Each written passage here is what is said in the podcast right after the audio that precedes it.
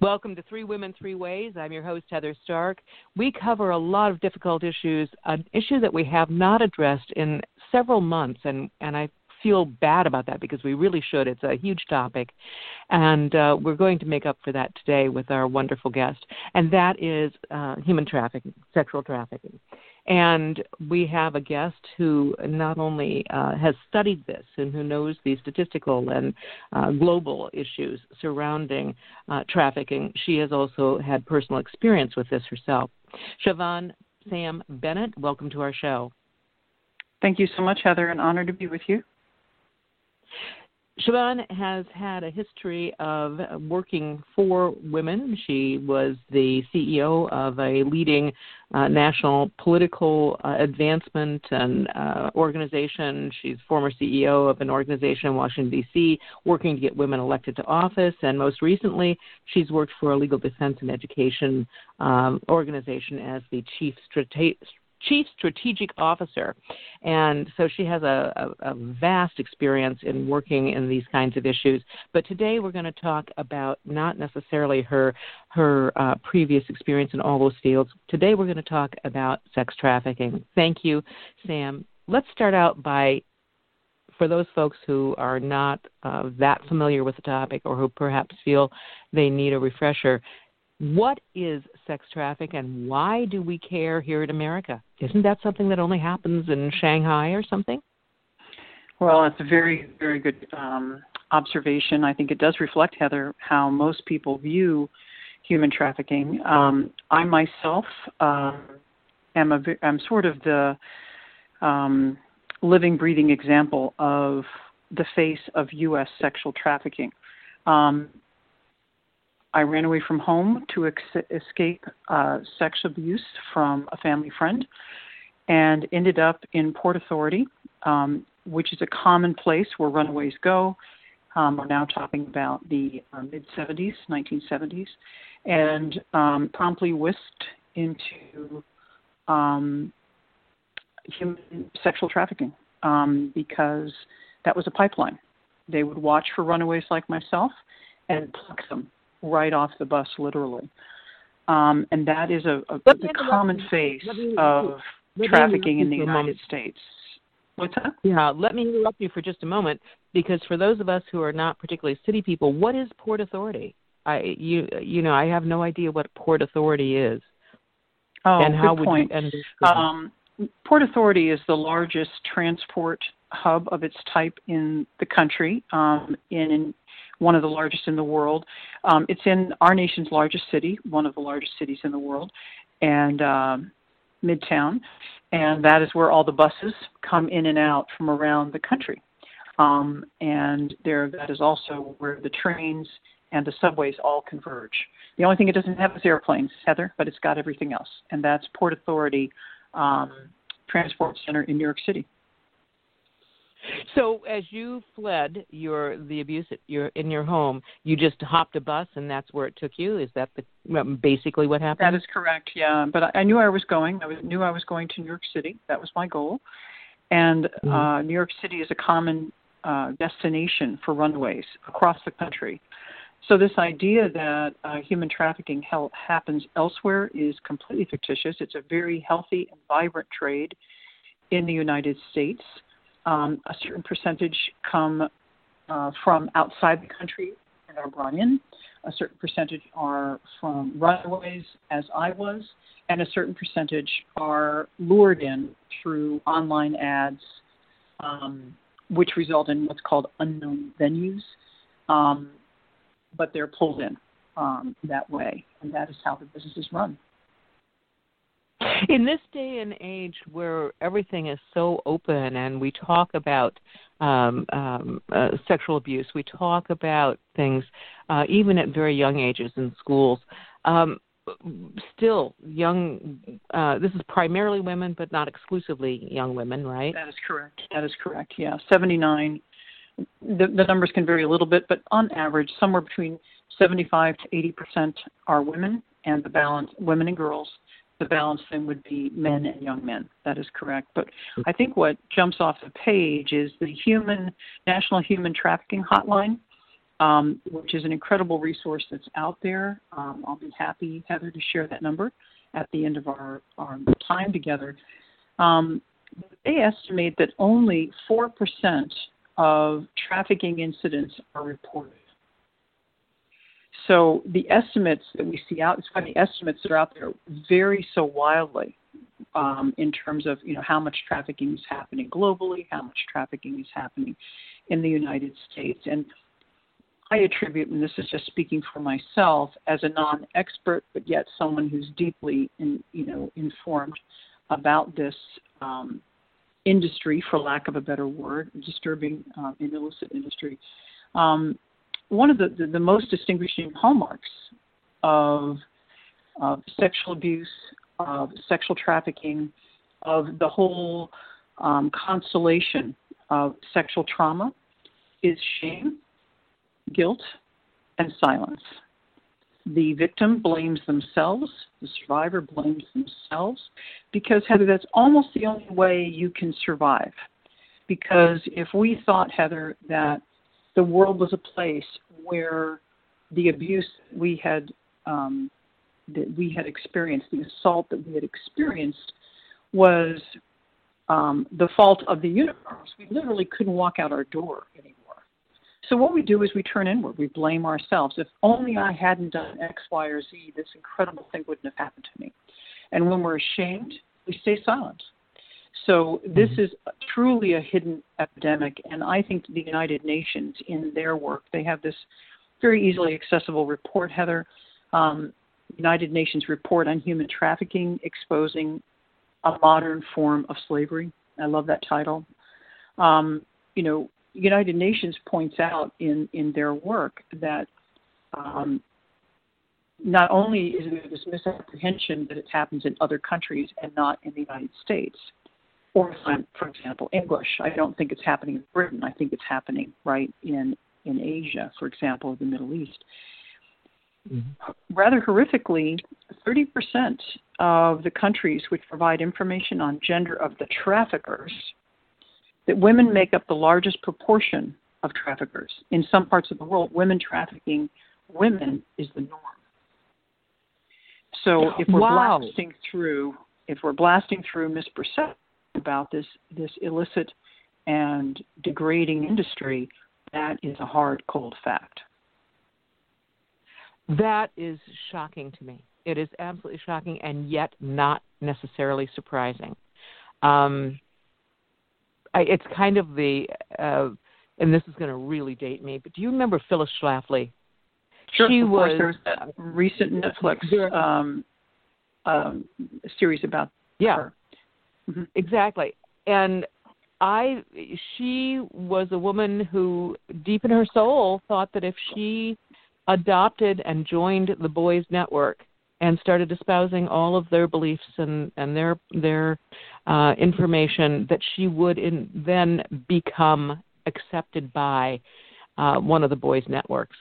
And, of course, that was disastrous because women can never be part of the Boys Networks. Do you see what I'm saying? Uh-huh. Uh-huh. And uh-huh. I see this a lot with women who get into industry that is traditionally male, whether that be the judicial system or mm-hmm. whether it be a manufacturing company. It's like they are trying to self-preserve by becoming one of the guys and out-guying the guys. Well, that makes... That very well may be true. Again, this is an area I'm not an expert, but deeply informed. I would also attribute some of this to once you're in the life, it's a small miracle that I'm a happily married, long-standing marriage, incredible children, all well-adjusted, have had a wonderful career of public service in the nonprofit sector, and I'm healthy. I'm not addicted to alcohol or drugs, though I will admit a certain weakness for chocolate. I will admit that. That's just normal, okay? That's right. Normal. So, but for me to have, gone through what I went through traumatically and come out on the other end, it's a direct result of what I call 30 years of chain gang therapy, really difficult therapy that I was determined to forge on with so that I could have something like a normal life. But if you don't have the privilege of that, right, that access to those mental health services, the ability to continue to follow through with it, if you're mired in the addictions that are common to those who have experienced horrendous forms of trauma, as sexual trauma is, well, the chances that you would turn around and stay in life and you yourself become a trafficker is extraordinarily high. If you aren't able to, as I have, escaped, which is in essence I did. I escaped. Yeah. I have so many questions. One thing is, I'm going to back up a little bit, but I think it needs clarification. All your talk about the Port Authority and New York and blah, blah, blah, this isn't a phenomenon that only happens with urban girls. Oh, not at all. Not at all. In fact, contrary. Rural. Yeah. Yeah. So could you talk a little bit about that? That this is not, that might be one of those misconceptions that this is only for the city girls that run away to New York. The vast majority of traffic, there's a lot of different organizations like the National Hotline, like the Office of Victims of Crime, the United States Office of Justice. There's some really powerful, powerful research, very accessible online. The United Nations, a lot of research out there about this phenomenon. But from the basically from a police perspective and law enforcement perspective, there was a recent study that showed that only about 5 to 10% of acquiring victims, I was acquired, happened actually in transport centers. That in truth, by far the largest source now is online. And of course, anyone's vulnerable at that point, where basically a trap is set and someone walks into the trap and then off they go. And there's a lot of ways that the trap is sprung. Again, I'm not an expert, but I'm deeply informed. But no, it's just as much a rural issue as it is an urban issue. And of course, the access to the internet has dramatically changed the profile of how traffickers acquire slaves, sex trafficking slaves. Absolutely. Mm-hmm. So we're looking at a huge chunk of this being online recruitment or misleading relationships or information online that but is it always just young girls? I mean, who among us is not super skeptical anymore about anything they read online except young people who haven't, necessarily developed that spidey sense yet. But trafficking also can happen with older women and men, can it not? Absolutely. Yes, absolutely. There are a recent article in Psychology Today talked about invisible chains, the psychology of recruitment. But many traffickers admit they get further with honey than quote-unquote vinegar, right? Many trafficking victims, as they're seduced into their circumstance by traffickers posing as adoring suitors, and they've stayed in their situation out of quote-unquote love for their abuser. Sometimes these relationships are actually out in the open, paraded in front of, ordinary citizens who might fail to recognize the signs that are going on. And I think that's a very important point. How do you recognize a survivor? How do you recognize a victim? Because all of us are in circumstances where, as I was, I escaped the sexual trafficking. I came home and didn't tell anybody. But if someone who had really known what to look for would have seen it, me wearing it all over myself. As it was, I was lucky. 10 years later, in my young, late 20s, early 30s, I myself, started seeking therapeutic help. But I think the word seduction is the correct word here. You also have something they refer to as the pretty woman syndrome, the glamorization, right, of a new life, a different life. So I think And sadly, to your point, many victims enter the sex trade when they're young and impressionable. 12 to 14 is the average age of entry into the business. Wow. Several months ago, I was privileged to hear a speaker. I wish I could remember her name, and I apologize. I should have looked it up. But she wrote a book, and wonderful speaker.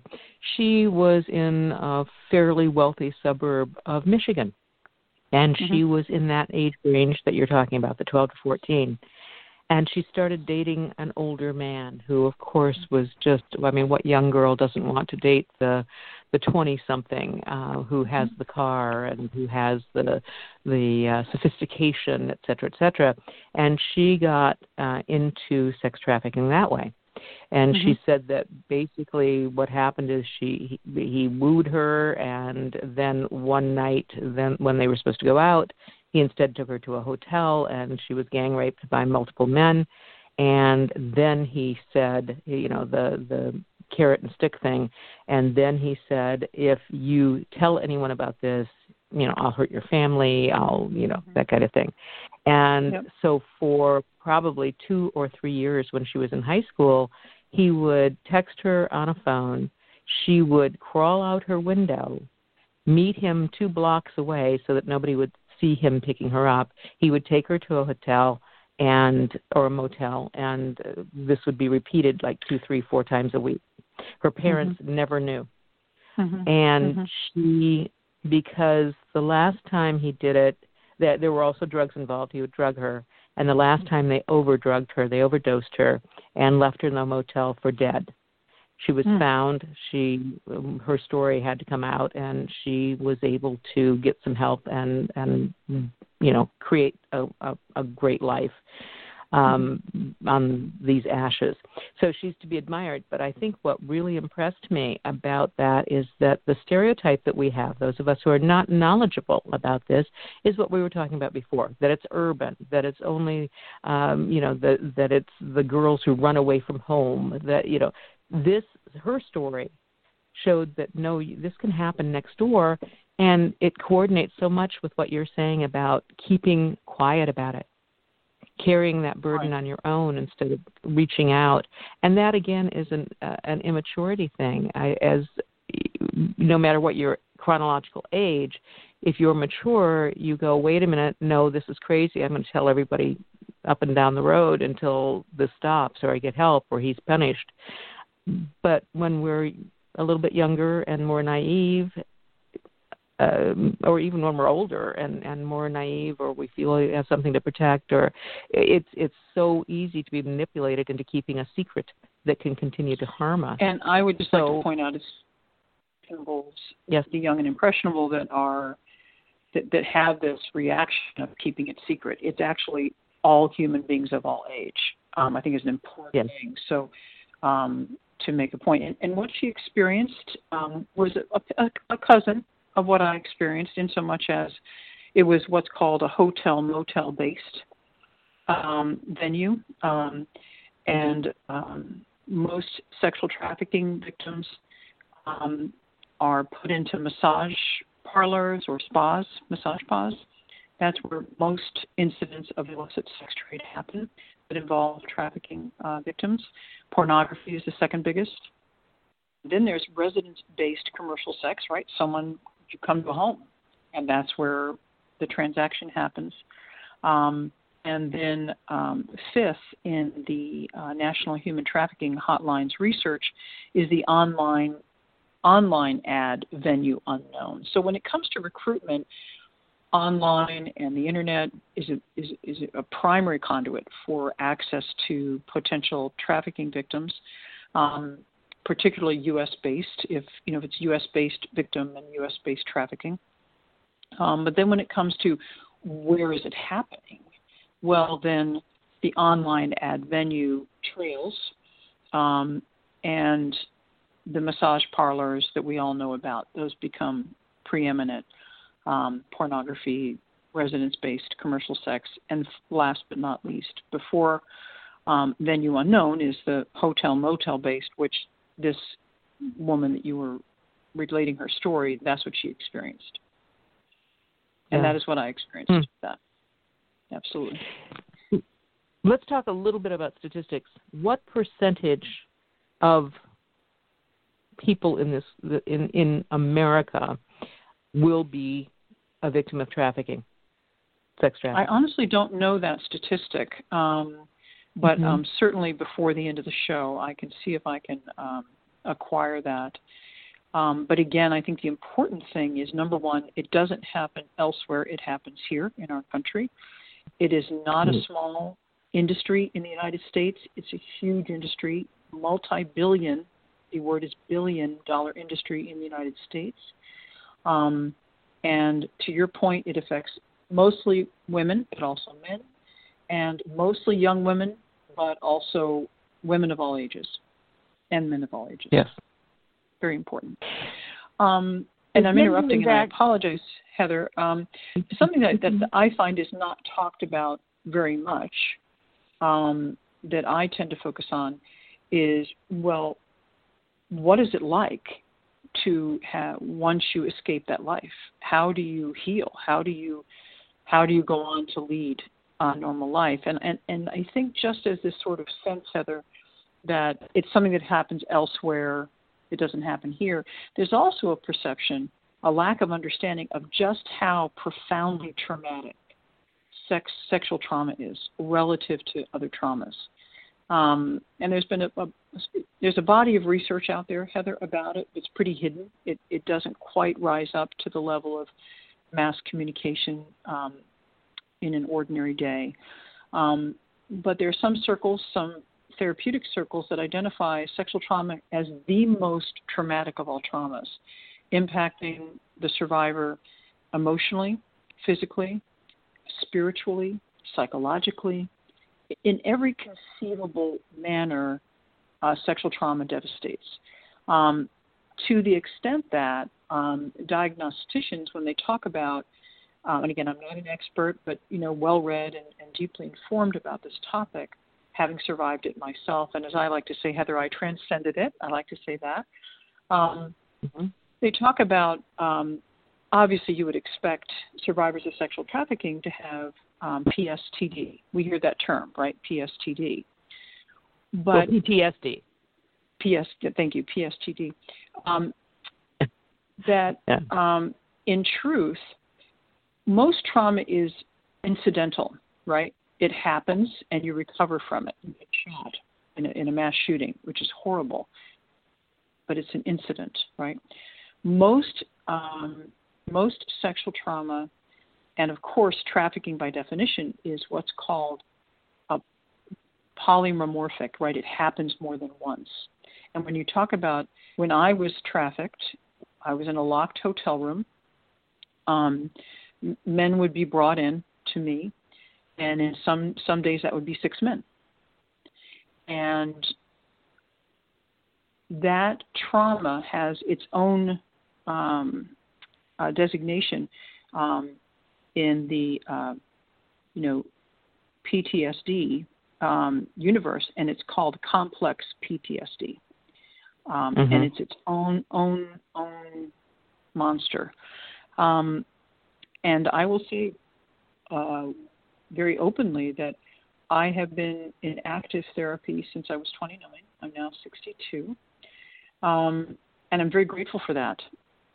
I can't even tell you how grateful I am that I've had that. Now, some of that, Heather, has been what I call engine rebuild therapy. You're ripping everything down to the studs and starting over.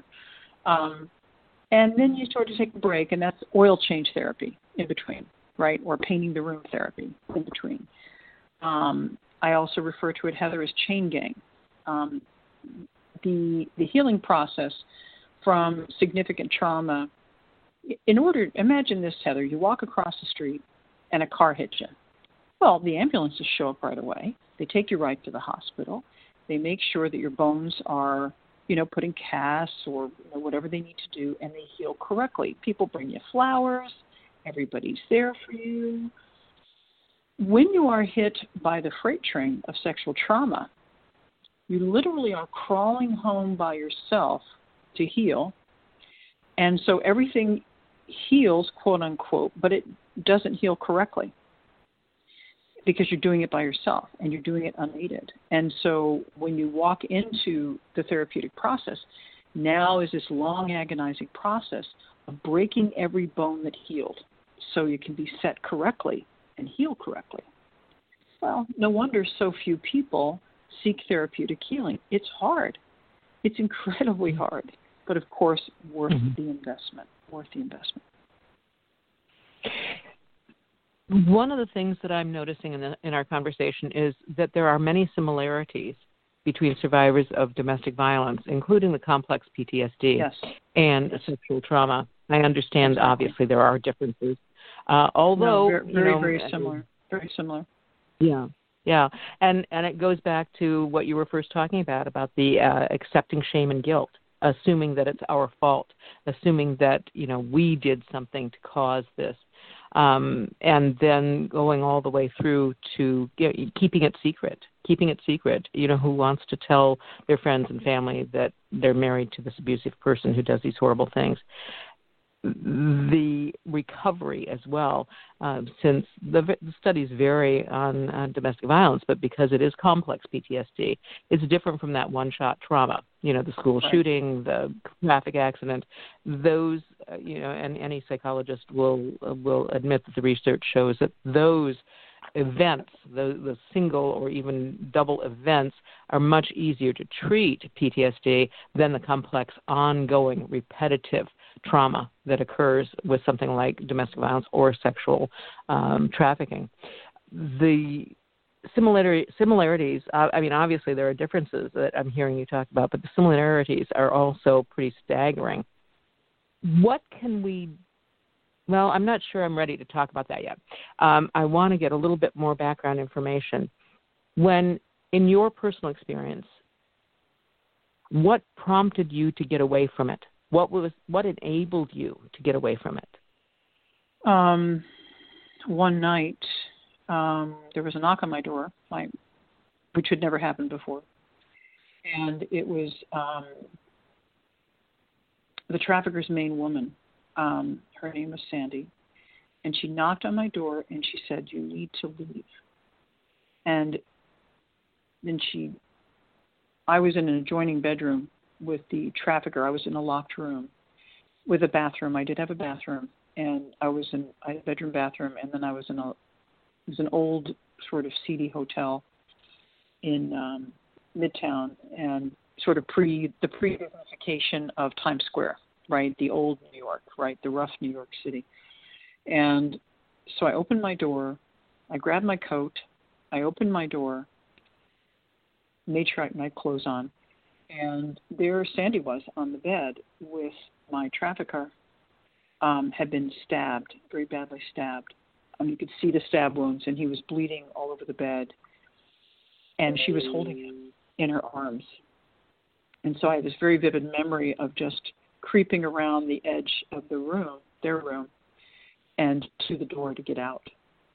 And that's how I escaped. And then I just lived on the streets of New York. I slept on fire escapes, and I got very good at sleeping in hotel lobbies, sleeping and looking as if I belonged there. I did that for a long time, until finally I sort of put two and two together, that whatever the disaster was at home, and again, I didn't experience my sexual abuse in the home, but rather from a family friend close to the family. That's not an unusual situation. I said, well, however bad it is at home, it's worse here. And I scraped some money together to get a ticket to take a bus back home.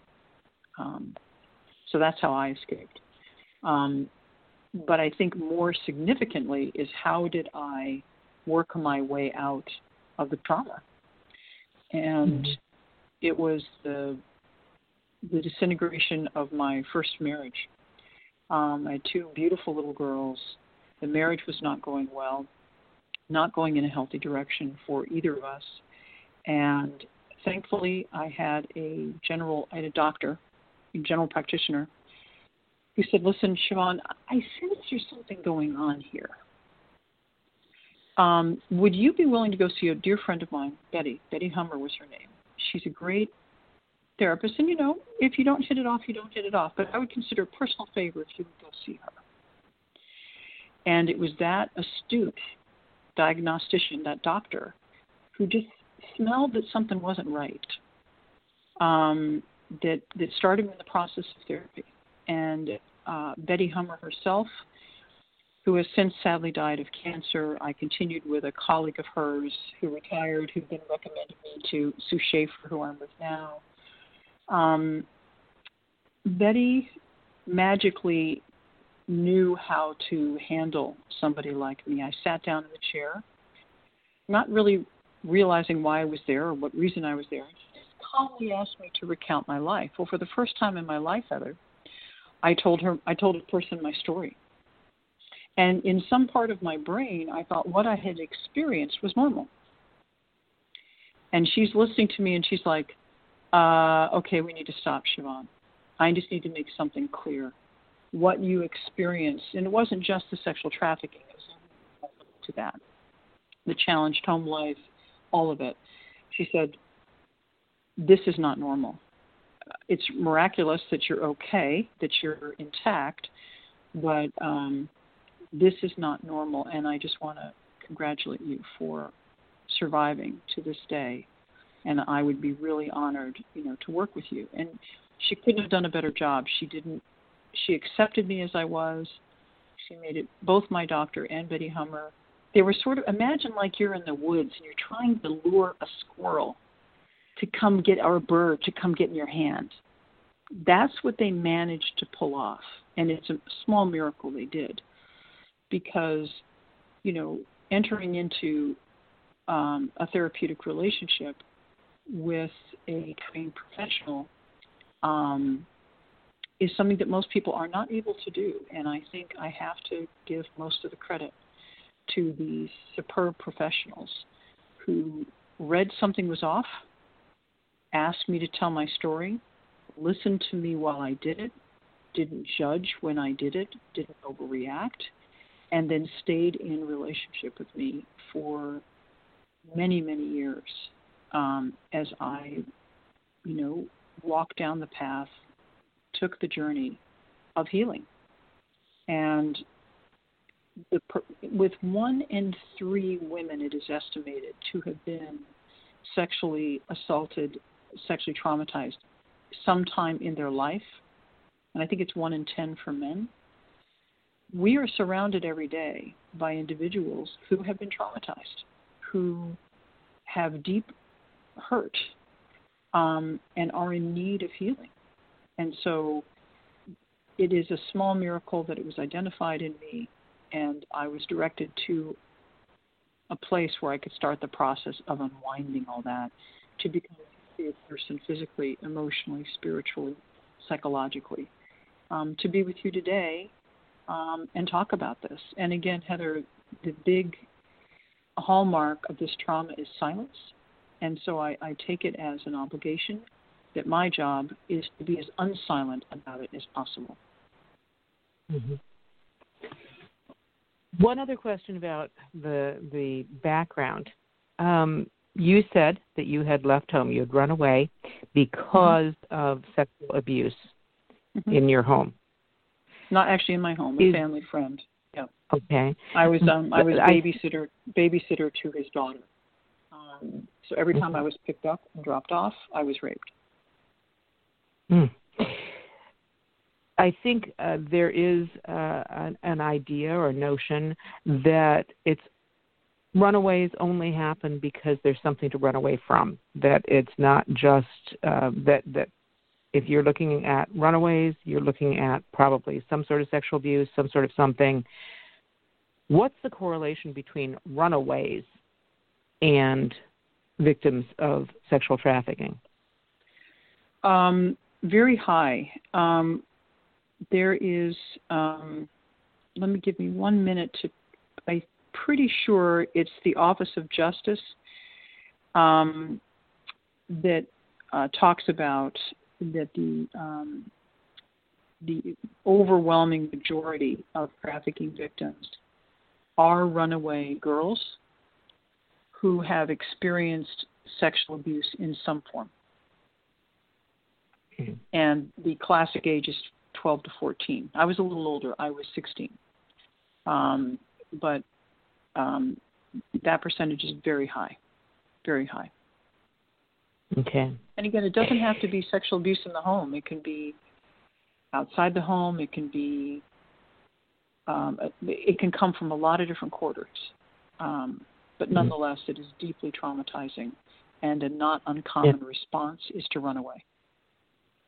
Mm-hmm. One of the things that I want to ask you is, how do we protect our young people from... That's a really wonderful question.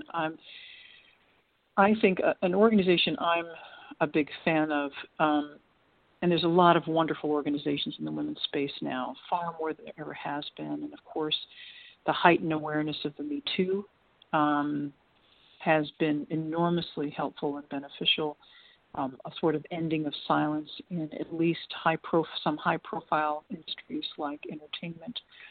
But I think that, and, you know, I apologize, Heather, I got so lost. I was so excited. Oh, how do we prevent that? All right, I got so excited about Me Too there for a second, Heather. I lost my train of thought. But how do we prevent it? Is lay it all on the line. Be as open as possible. This organization has a brilliant program where they talk to young women, and the young women are trained to talk to their friends in an open way about what does sexual exploitation look like. What does it look like, you know, to be, quote unquote, seduced, right, into a trafficking situation? When are your rights being impinged on? How to identify when the culture is brainwashing you about your own sexuality?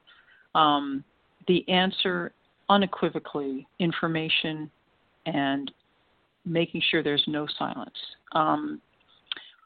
When I started the therapeutic journey, I was 29. I had, at that point, two little girls who've grown up into just incredible young women, my daughters. And since then, we've also had a son who just turned 18. We do believe in spacing in our family, 36, 34, and 18 years old. We believe in spacing.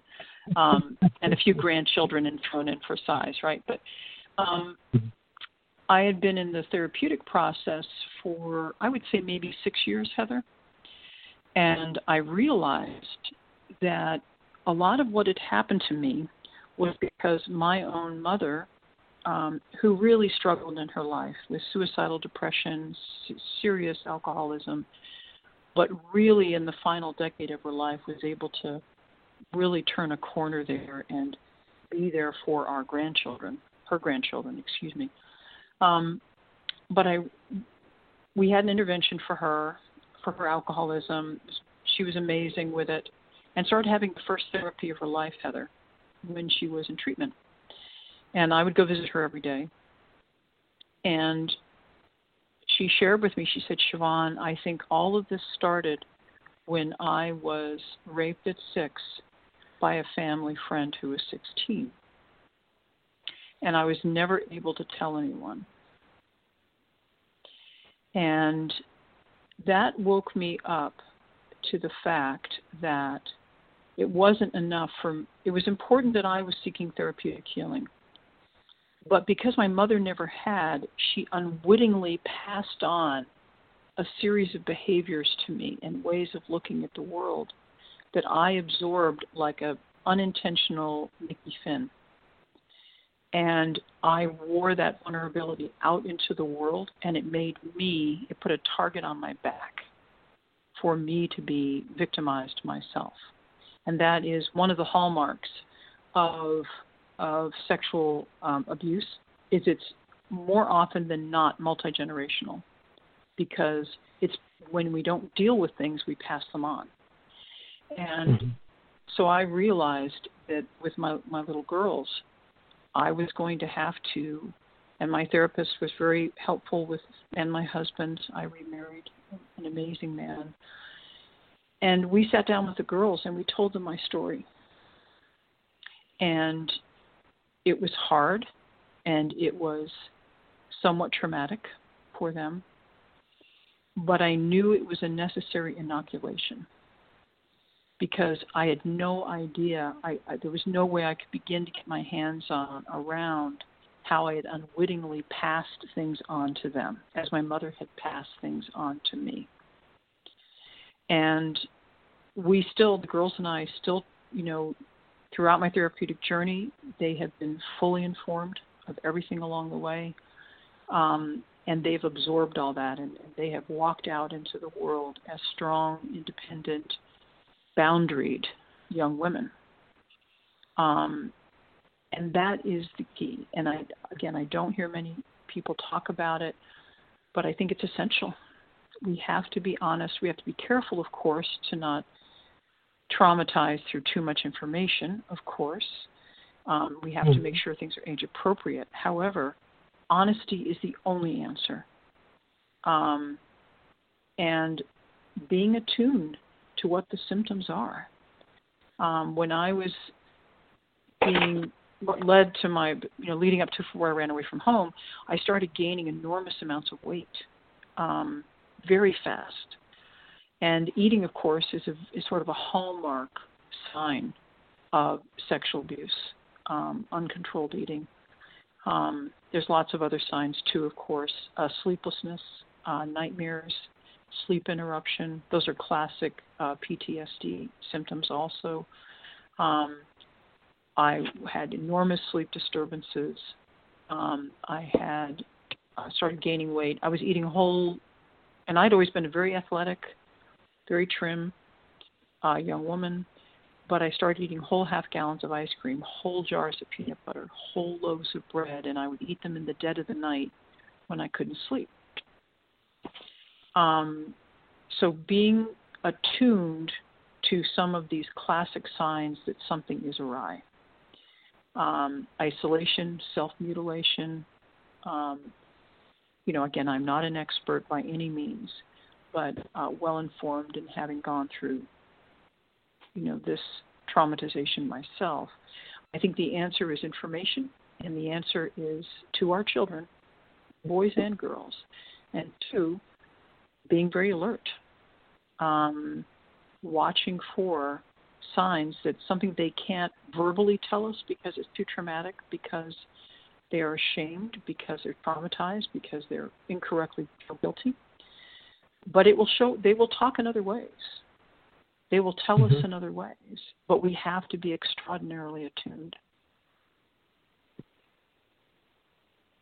And that's not just parents, it's teachers too, and care providers. So. I think that's very, very good advice. I know in our state right now they passed a rather sweeping sex ed bill for public education, and it's been very controversial, as these things always are. And to tell you the truth, I don't know. My kids are past that age, and I always was very open with them in what I hope was an age-appropriate manner, but I never kept anything secret. There was something on the radio, about, something that had to do with some sort of sexual thing. We'd talk about it while we were driving around, because kids can always talk better when you're not looking at them. I tried to not keep anything secret, but at the same time not give them more information than they can handle for their ages. So I'm not opposed, to education in any way, shape, or form, although having had kids go through some of the sex ed programs, I'm not sure that I thought my third grader was ready to learn about anal sex. You know what I'm saying? Mm-hmm. So I think it's a tightrope to walk, to be open, but appropriately open. And that's a tough thing for a parent to do. But nowhere in this sex education curriculum that I have seen does it talk at all about the vulnerability. It talks about date rape. It talks about, asking and gaining permission for any kind of touch or whatever. And this starts in kindergarten in our state. But nowhere in that curriculum have I seen anything about trafficking and sexual trafficking. And I think that's a glaring omission. I think it reflects what you started this conversation with, that the perception doesn't happen here. And, of course, it always takes time it's like glacial sometimes for things to creep into institutional, educational formats like, sex education in schools. Think of how many decades it took to even get what we have, how long that took. And so when we have these deficiencies, it really falls upon us as parents, grandparents, care providers, teachers, to make sure that we create an environment where we're sharing honestly what's going on. And hopefully, if we can, of course, it's extraordinarily difficult, create an environment where if something's not going right, the young people in our circles can tell us when something is wrong. Tell us. Well, I think one of the things that I always tried to do was your kids are not, no matter how wonderful a parent you are, your kids are not necessarily always going to open up to you in every way. That is correct. That's absolutely correct. Yeah. Yeah, so from very early ages, we have children trying to protect parents and keeping things from them that they think might be too difficult for the parent to hear. And I always tried to make sure there was a friend, a family friend, another family, another mom that my kids could openly talk with. And I would encourage them to do that. If we'd had grandma or whatever, I would have encouraged that. I think that sometimes that option is overlooked as a resource in dealing with these kinds of things. It's really important that your kids have somebody besides you that they are comfortable and safe confiding in and talking with. And that's not an easy thing to provide for our children. If you and I think about when I even just look back to how my mother was raised, she was raised in Plainfield, New Jersey, where she had aunts and uncles and cousins around her. The whole concept of it takes a village to raise a child. But now we're, except before CV-19, I want to point out, we're extraordinarily mobile, moving a lot. We're, usually not near relatives. So, hats off to you, Heather, for working intentionally to create another layer of support for your children. It was very, very smart of you to do that because it's hard. You have to focus on it to be able to do it. And the whole thing is just incredibly difficult. There's nothing easy about it at all. I remember vividly, a family member once saying to me, "Don't tell my children about this," because I'm pretty open. I talk about it. And I understand where they were coming from, because, they didn't want their children to know about the dark side of things. But I thought, it's almost like the only insulation or the only tools we can provide to our children to handle these things is by telling them what has happened. So I understand everyone's caution. I understand everyone's reticence. But we have to figure out a way to thread that needle to let our children know that, because 1 out of 3 is not a small statistic, right? No. The likelihood that a woman will experience something that's sexually traumatizing in her life, it's 1 out of 3. Exactly. Exactly. So we have to figure out a way to prepare. You hit on one of my hot buttons, and that is we live in a culture where it makes it so easy for us to blame the victim because all we talk about is positive stuff. I call it the rainbow glasses. We just want to put on those rainbow glasses, and all we see are the happy. And we can hear about, a little bad thing once and kind of get over it. And, if this happened to a friend of mine who was widowed after 45 years of marriage, can you imagine being the same man for 45 years and widowed? And of course, she was in her 60s. And she said everybody was so supportive for 3 months. At the end of 3 months, it was, well, why don't you sell this house? Oh, have you dated? You got to get over it. Move on. And she went 45 years and they're giving me 3 months to move on. Right. But we as a culture have limited how much we're willing to hear about the bad stuff. And then if we hear about that stuff, if we hear about somebody who has been through something traumatic and it's a year later or 2 years later and they're still trying to deal with it, then we start blaming that victim. You know, you're not thinking positively enough. You're not, and it's not just with trauma that we're talking about. It also is with, you know, physical ailments. I had a friend who was a hospice nurse, and she was saying once that she deserves that's a very noble profession. Very noble. Well, yes, she wanted to quit not because it was so hard dealing with patients who were dying. It was hard dealing with patients who were dying, who were blaming themselves for dying. Because clearly, if we had eaten right, exercised enough, had positive enough thoughts, this wouldn't be happening to them. Mm-hmm. And she said, and again, God bless her for doing that noble work. I mean, and this is, again, just me speaking from my own perspective. You know, we are the nation that we're famous for holding death at bay. It's one of the reasons we spend exponentially more on healthcare per capita than any nation by a wide country mile. And most of that expenditure is at the time of death, right, that we're fighting it. Or a lot of it is at that, you know, the final years of our lives. We're famous for it as Americans. But within that frame, I think if we can hold on to, at least as parents, we can hold on to the idea that silence is the enemy. And silence is part of the perpetuation of trauma. And if we don't talk about it, if we don't deal with it, it will inexorably move to the next generation. It's not something that goes away. There's that wonderful quote from Faulkner, right? The past is not past. In fact, there is no such thing as past, right? So, you know, trauma is something that hangs in the air, stays with us. We wear it, we eat it, we breathe it. It's in our bloodstream.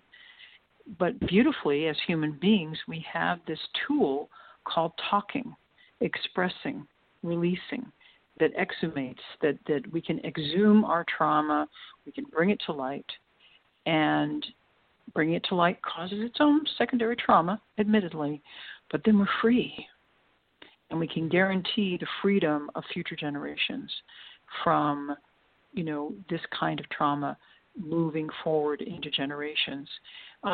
There is something that I thought was particularly notable about the Office of Justice, the way it talked about trafficking. And again, anyone can access this. It's the U.S. Office of Justice. Thank goodness for the internet, right? We can, you know, dive right on. And they identified a short constellation of sort of symptoms. Number one were feelings of severe guilt. Now imagine if you get hit by a car, you don't, unless you like stepped out in front of it and misread the traffic light, right? But if the car goes through a stoplight and hits you, you don't feel guilty over it. You don't feel guilty. And well, wait, so if you were raised by my mother, you would, okay? Understood. But, you know, it's so important to recognize, again, if it's this big of an industry in the United States and globally, that means there are a huge number of victims walking around out there, living their lives either after being trafficked or they're in the middle of being trafficked. And so each one of those individuals feels guilty by what has been done to them. And that guilt makes them be silent.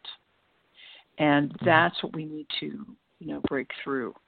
And for all of us, just trying to be attuned to what we see behaviorally around us so that maybe we can be, you know, if we have a question in our mind, if we're a teacher, we can ask the question, is there something going on? If we see a child that's going in school, that's going through significant weight gain in a, you know, small period of time, who starts isolating, who, you know, used to be involved in everything and now does nothing, you know, when we see those things happening, if we can be part of a voice of concern, then we can be part of the solution. We can be part of the solution. On that great advice, I'm looking at the clock going, wow, an hour can't possibly have gone by this quickly. But such important information that you have shared with us. I would like you to share a little bit more, and that is, what are some resources if I want to know more about sexual trafficking? If I want to know more, or I suspect that someone in my family might be affected, what are some resources that you can send folks to? Absolutely. The number one is the National Human Trafficking Hotline, Heather. That number, pretty easy to remember. Also, if you just Google National Human Trafficking Hotline, it pops right up. But it's 888-373-7888.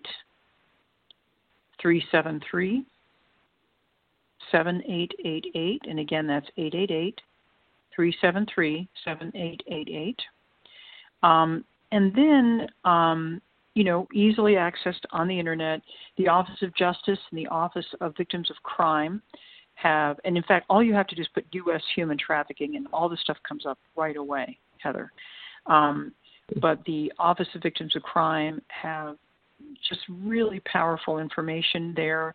They have things easily available to anybody online that are basically free information that anyone can use to help identify when, someone is a survivor, identify when there might be a trafficking situation going on. And last but not least, sort of more 10,000 feet up in the air globally, but still really informative, is the United Nations. They have a report easily to access, but lots of other information in addition to this. One of my go-tos is the United Nations Report on Human Trafficking Exposes a Modern Form of Slavery. But again, all easy to access. And again, just putting in U.S. human trafficking or U.S. sexual trafficking on the internet, and all of this does come up. But I have to put a big nod out there to the National Human Trafficking Hotline, who do a really incredible job, in my opinion. Well, those are some great resources. And as you said during the interview, the best place to start, the most important place to start, is with information. And fortunately, it sounds like we're able to get a lot of good information about this phenomenon. And, I deal periodically with people who say, I want to support my community. I want to volunteer. Where's the food bank? Or I'll cook food for the homeless shelter or whatever. I have not heard anyone ever say, I want to help prevent or deal with human trafficking. And so I think that I'm going to start pushing that a little bit. That should be on our agenda right up there with the food banks. This is something that we can do. Absolutely. But I understand where people are coming from. I have had some friendships lost about my openness about this. I have had those rainbow glasses. We don't want to deal with anything that doesn't filter through our rainbow glasses. In fairness to people, this is often people's worst fear.